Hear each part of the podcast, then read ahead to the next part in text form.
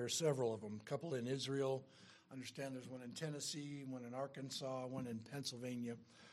And maybe you've had a chance to walk through and just get a feel for what the people experienced in the Old Testament before the temple was built when they went around, uh, you know, with this tent, movable sanctuary. Kind of a and if you haven't, there are a couple of virtual ones now online where you can actually go with your mouse and tour around through the sanctuary and see how it looks uh, and get, a, get an experience of the tabernacle. There's nothing like that kind of 3D experience to, uh, to give you a feel for it. What was that all about? Why did the people have a tabernacle? Well, the obvious answer is that this was where they met with God, right?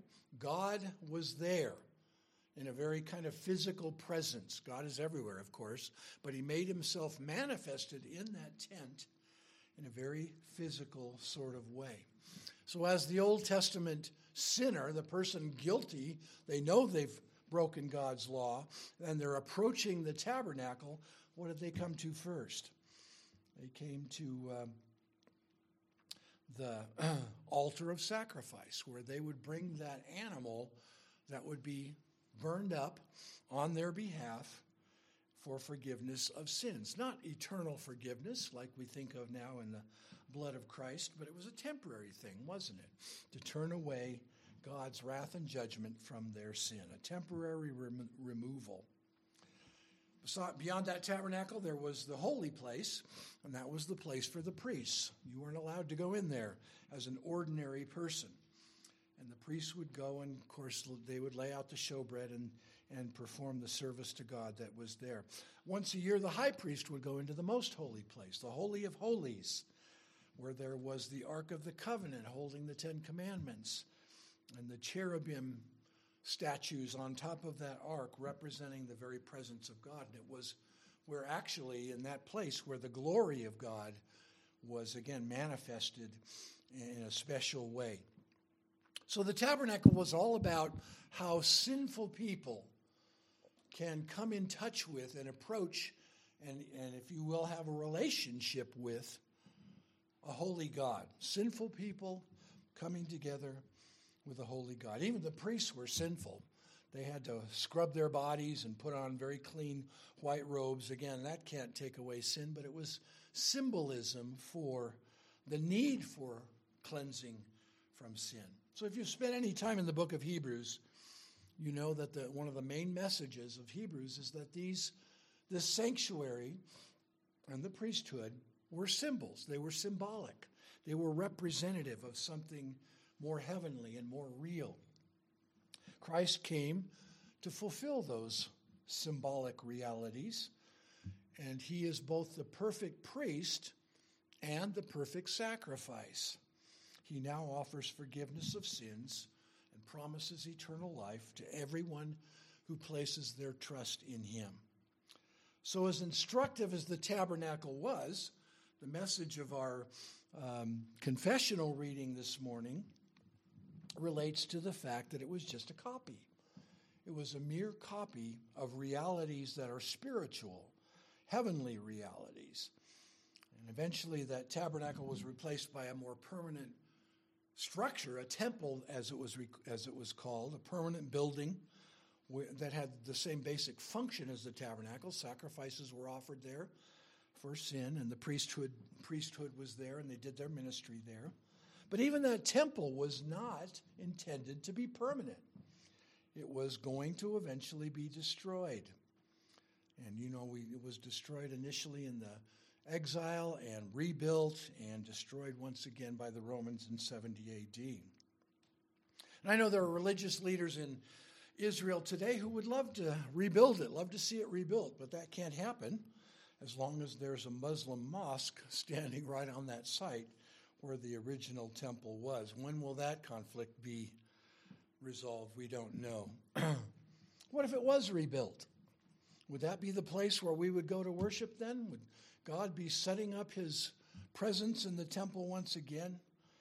Well, no, not if you if you read the book of Hebrews, it's clear that has been abolished. I'm reading from chapter 9 now of Hebrews, verse 22. Indeed, under the law, almost everything is purified with blood. And without the shedding of blood, there's no forgiveness of sins. Thus, it was necessary for the copies, the tabernacle or the temple, the copies of heavenly things to be purified with these rites, but the heavenly things themselves with better sacrifices than these.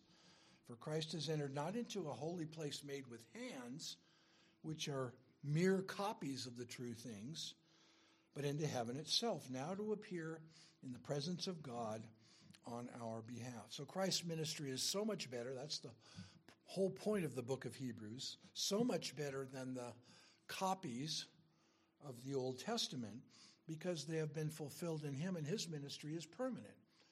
It's ever living, ever going on because he ever lives to make intercession for us. So the whole point of the, the confessional reading is an important one for us. We're not to go back to a ceremonial experience of Christianity. We are to have a real experience, face to face, a direct experience with Christ Himself. Now, I know in the history of the church, grand cathedrals, glorious temples, lots of rites, incense, holy water, all that stuff. Participants are encouraged to eat wafers in some branches of the church that are considered to actually have magically turned into the body of Christ and to drink wine that has been magically transformed into the blood of Christ. See, that's going back to shadows as we consider it, we in the Protestant movement. We don't want to go back under symbols and shadows that are no more than that. In fact, many of the Reformation churches at first were very plain, not, not much more, not even less elaborate than this, than this room is, because we're not into worshiping images, pictures, smells, bells, all that stuff. That raises the question then where do we find the real tabernacle? Where is the real tabernacle? I'm interested in the fact that in the book of Hebrews, the writer will spend some time on some aspect of the Old Testament that has been fulfilled in Christ. So he'll talk about the Old Testament reality, then he'll talk about Christ's fulfillment. And then what does he do after that? Then he'll spend some time saying, So what? what do we do about that? How should we live on the basis of that? So, periodically through the book of Hebrews, you have these practical sections stuck in in the middle of that because the writer doesn't want us to get the idea that these are all kind of theoretical things, that these things have a deep impact on us. So, Jesus Christ himself is the true tabernacle. That's, that's one of the lessons that comes out of all this. tabernacle finds its primary fulfillment in Christ. He is Emmanuel, God with us. If the tabernacle was a place where people met with God through a very uh, mediated situation, Jesus Christ has come, and He's the one through whom we meet with God, we connect with God. Um, John begins his gospel by saying Jesus tabernacled among us. And I think he uses that language very intentionally to show how Jesus fulfills the tabernacle. If the tabernacle offered animal sacrifices, Jesus came as the perfect sacrifice. Tabernacle offered daily cleansing for the priests and for others. Jesus cleanses us by the filling of his Spirit and the Word of God. The tabernacle was a model of living in relationship with God. His light, his life, his worship.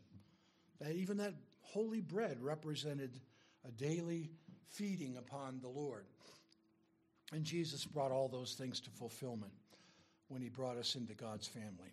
The tabernacle uh, represented the very presence of God in the most holy place.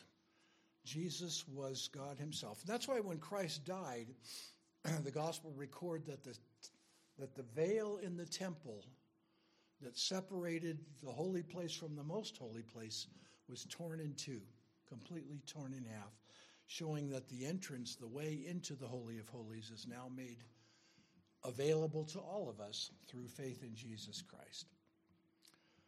so the tabernacle is Christ first of all, But describing the tabernacle simply in terms of Christ fulfillment misses a step toward more of an ultimate reality.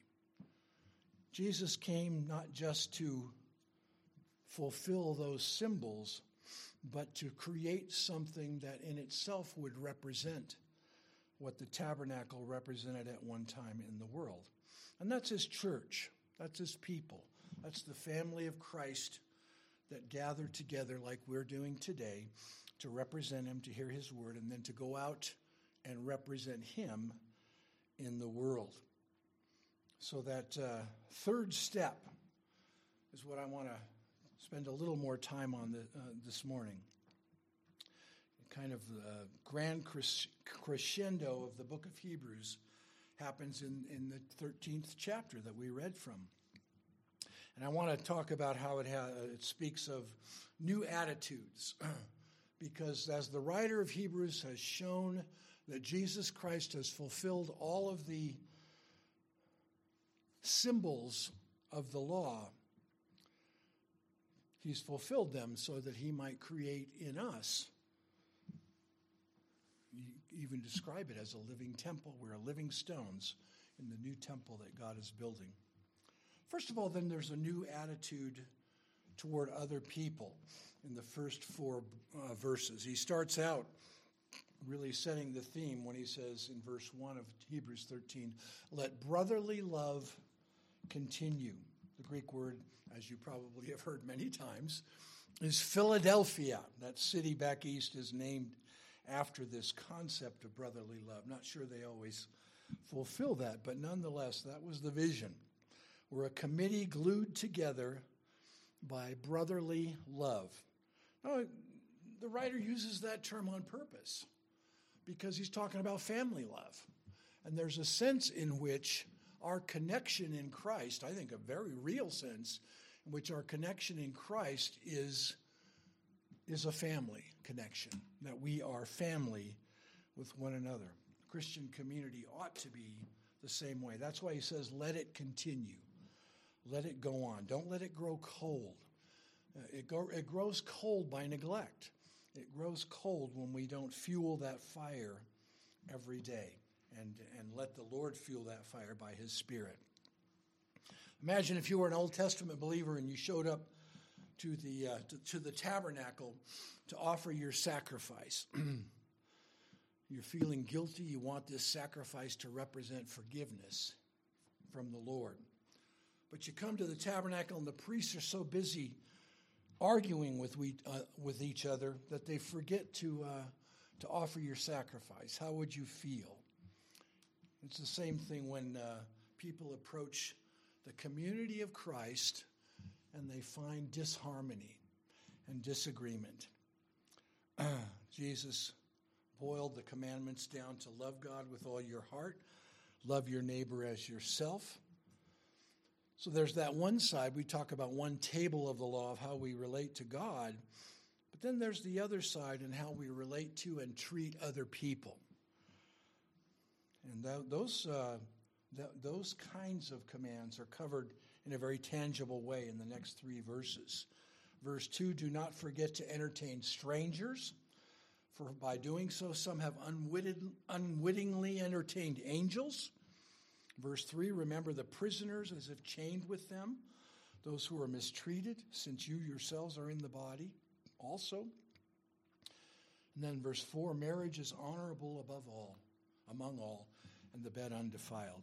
Now, what ties all those three very practical admonitions together is the way verse 1 started let brotherly love continue. These are all examples, and he could have given a hundred others uh, examples of how brotherly love continues. But let's take the three that he's given, and I think these become models for the rest of our life. Uh, first of all, we, we show brotherly love by entertaining strangers. In other words, people not necessarily unknown to us totally, but people who need hospitality, they need care. We take them into our homes, we feed them, we provide them meals. Now, in the ancient, uh, ancient world, some of those strangers were actually Christian missionaries, trained evangelists going out to, shed, uh, to share the gospel. And very early in the church's history, toward the end of the first century, parts of the church began to pull inward, fearful of the Roman Empire, fearful of uh, being, you know, either canceled or, or, or reported to the Roman government and jailed and all the things that would go with that. Third John, for example, a little tiny letter in Third John. Maybe you haven't even read it recently. John's writing to his friend Gaius in that area because Diotrephes, who seems to be from the language the pastor of the church, won't receive John's missionaries, people coming out from John's church to spread the gospel elsewhere. So, already at the end of the first century, there's this major division happening. And of course, it's only gotten worse from there. The church is horribly divided, and one of the ways we come together is by sharing brotherly love and taking in strangers. How's your hospitality? you know, it's one of the greatest tools of evangelism there is. And uh, there are other ways of doing it. You can invite people out to lunch if you're not a hospitality kind of person, but there are ways that you can reach out to people and try to not only cement the unity of the body of Christ, you ought to be sharing with each other within the congregation, but also inviting other people to come and share with you and to see the life of Christ living out in you. Secondly, he says, Let brotherly love is expressed when we join common cause with those who are being mistreated. That was verse 3, right? Remember the prisoners, as if chained with them. That's a pretty graphic description, isn't it? Try to put yourself in the place where you feel those monocles, you feel those chains, you feel the cold metal, you feel the cold of the room, you feel the hardness of the walls. You're trying to imagine, we can't, you know, we can't be with, there with them, but we can imagine the pain that they're feeling and we can develop in ourselves a, gra- a more graphic sense of that. Now that's kind of a that's kind of an unpleasant thing, isn't it? And yet, if you want to really understand what letting brotherly love continue means, you have to understand it in terms of some of the mo- most mistreated brethren and sisters that are in the world. Those who are mistreated, since you yourselves are in the body also. See what he's saying? You're not in the prison cell. You're not, you don't have the lashes on your back from being punished for Christ, but you're in a body and you know what it means to experience pain and to experience some degree of suffering. Use that, he's saying, as you uh, imagine what they're going through so that you can pray for them more effectively and care for them better. So that's, that's the second example. And the third example it seems, seems totally different in some ways. Marriage is honorable in all, verse 4. And it actually can be read as a command. And some translations do have it as a command because you've got a series of commands in this context. And, and it would read, Let marriage be honorable in all, or among all. Marriage is to be God honoring, in other words. And the bed, he gives very very specific and graphic, is to be undefiled with fornication and adultery. It's a command. It's, it's, um, it's not just stating the value of marriage, but that we reflect that value in our own marriage. All of our ministry to other people is worthless, husbands and wives particularly, if we're not ministering to each other. See, that's the primary and first place where let brotherly love continue has to express itself. Comes out of caring Christian families and marriages. He could have gone on to talk about the family because the marriage is the start and the center of that. And look at our look at our culture. Half of marriages, if not more, nowadays don't make it. and uh, surprisingly and sadly, that's just as true in the church as it is outside of the church. And that's a travesty. That's, that's a counter witness to the world. So the writer to Hebrews is saying if you're going to be God's sanctuary among in the world, the place where people can come and meet God, reflect Him and honor Him, even in the most basic relationships that exist in the world, marriage being the number one. Some studies have been done on what kind of households. So I've thought a lot about this. you know, I want to avoid, on the one hand, the, uh, at least when I was raising my kids, now my grandkids live with us, so it's kind of the same, but I want to, on the one hand, avoid being this super strict parent that the kids just can't stand being around because it's such a burden. They're always going to find themselves unable to please me or whatever. And on the other uh, side, of course, there's that over tolerant parent who just kind of lets them get away with murder and, uh, and, and doesn't really ever give good guidance as to how they should grow up and live. And there's that balance every parent tries to make, you know, uh, between, um, you know, super strict and super permissive. But actually, some studies have been done that indicate that whether, whether a household tends more to the strict and more or more to the permissive and i'm not talking about extremes here i'm just talking about tendencies that if there's true and genuine love in that house the kids grow up healthy you know so maybe i don't have to wrestle with my decision so much and i need to focus more on am I being a loving leader of my household to my kids and now to my grandkids? Genuine love starts in the home and it flows out from there. And that's why the writer to Hebrews is so concerned that our homes, starting with the marriage in verse 4, be, be honorable and undefiled. We are God's tabernacle. But he goes on to talk about things too we have to not only have a new attitude toward other people as God's tabernacle people, but toward things. And he talks about it in verse 5. Let your conduct be without covetousness. You know what covetousness is, right? I mean, it's simply the 10th commandment, right? Thou shalt not covet your neighbor's house, your neighbor's wife, your neighbor's animals, whatever. Nothing, anything that is your neighbor's. Covetousness, though, is a a deep illness of our heart that gives rise to all of that. If I can just get that thing, if I can just have a relationship with that person, if I could just have this situation in my life rather than that, everything would be wonderful. And so we burn with that longing for our life to be different somehow. What we ought to say instead in verse 6 is, The Lord is my helper. I will not fear. What can man do to me? God will give me everything I need. He will provide for all my needs. And so I don't have to spend my time burning with this covetous longing. So that's a, a new attitude toward, toward things. That's part of being God's tabernacle in the world. He wants us to have a new attitude toward our stuff. We're to hold it lightly meaning if it goes away, we're not going to die, right? We're going to survive it if it goes.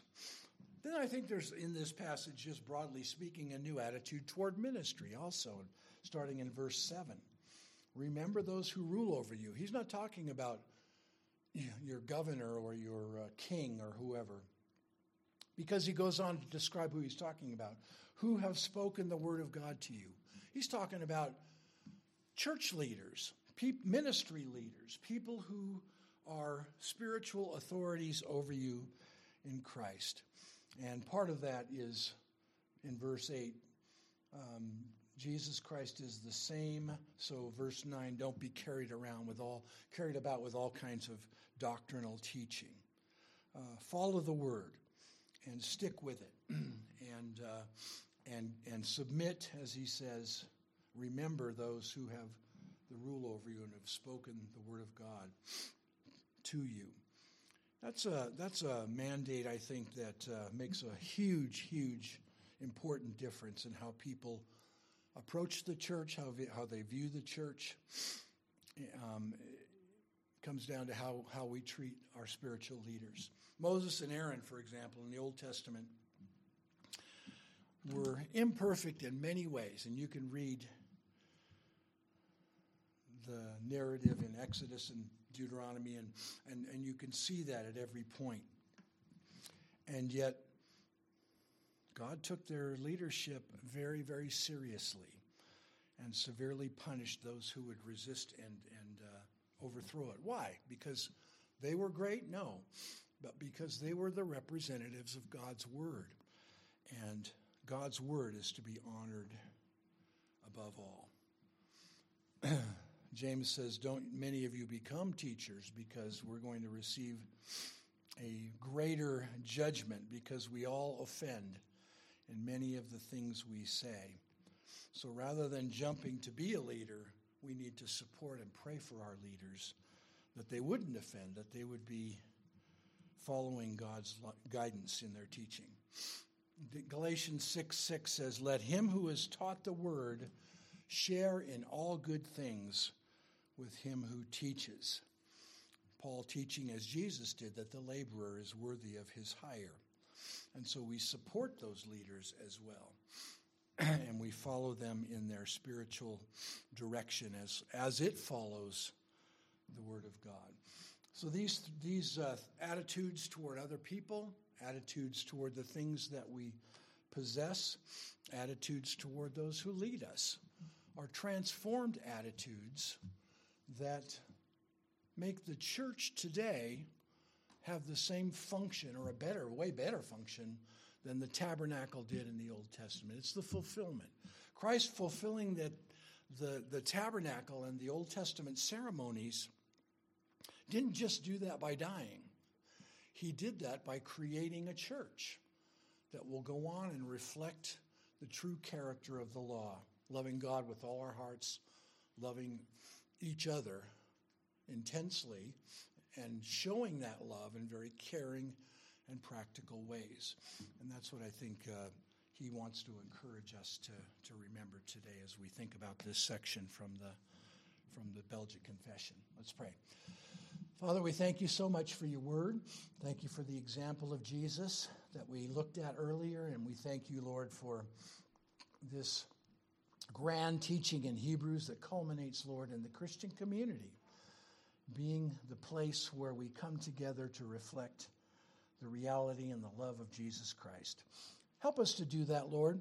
We struggle with it all every day in our own individual ways, and we need so much of your grace and mercy to be able to fulfill those high callings that you've given to us. Help us, Lord, to uh, more than anything, to, to care for each other in very tangible ways. Even, even those who are far away from us, suffering in Ukraine, even those who are far away, perhaps persecuted and in a jail cell somewhere, to remember those, Lord, as if we ourselves were right there with them in their cell.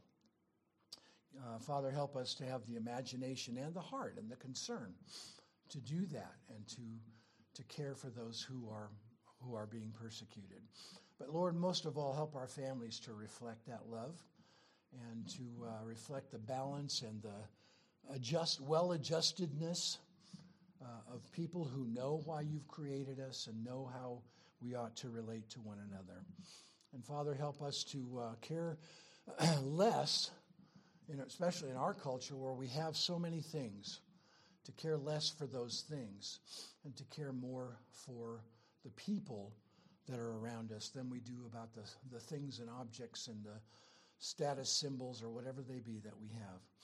And then, Lord, help us to care for our leaders and to pray for them and to pray that you would use them powerfully and mightily in the service of your gospel. And so, Lord, we're thankful for, for Pastor Harms. We pray that you would be with him, strengthen him through his journey uh, and rest time this week. And we pray that you'd bring him back strong and that he would be an anointed uh, representative of your word. And the elders who support him and work with him, Father, that they would be uh, strengthened and anointed by you as well. And we're so grateful, Lord, for the ministry of the church that you've given us. Lord, it's not um, anything that we deserve, but it certainly is something that uh, you have purchased uh, in your Son, Jesus Christ, with his own blood. and we're so grateful for that, Lord, that we can be, as sinful people, we can be representatives of Jesus Christ because of your grace and forgiveness. And help us to do that better, Lord, by the power of your Spirit. We can't do it on our own. We can't become the people or the church that you want us to be on our own. We need your Spirit outpoured in fullness and greatness upon us. And we pray for that in Jesus' name. Amen.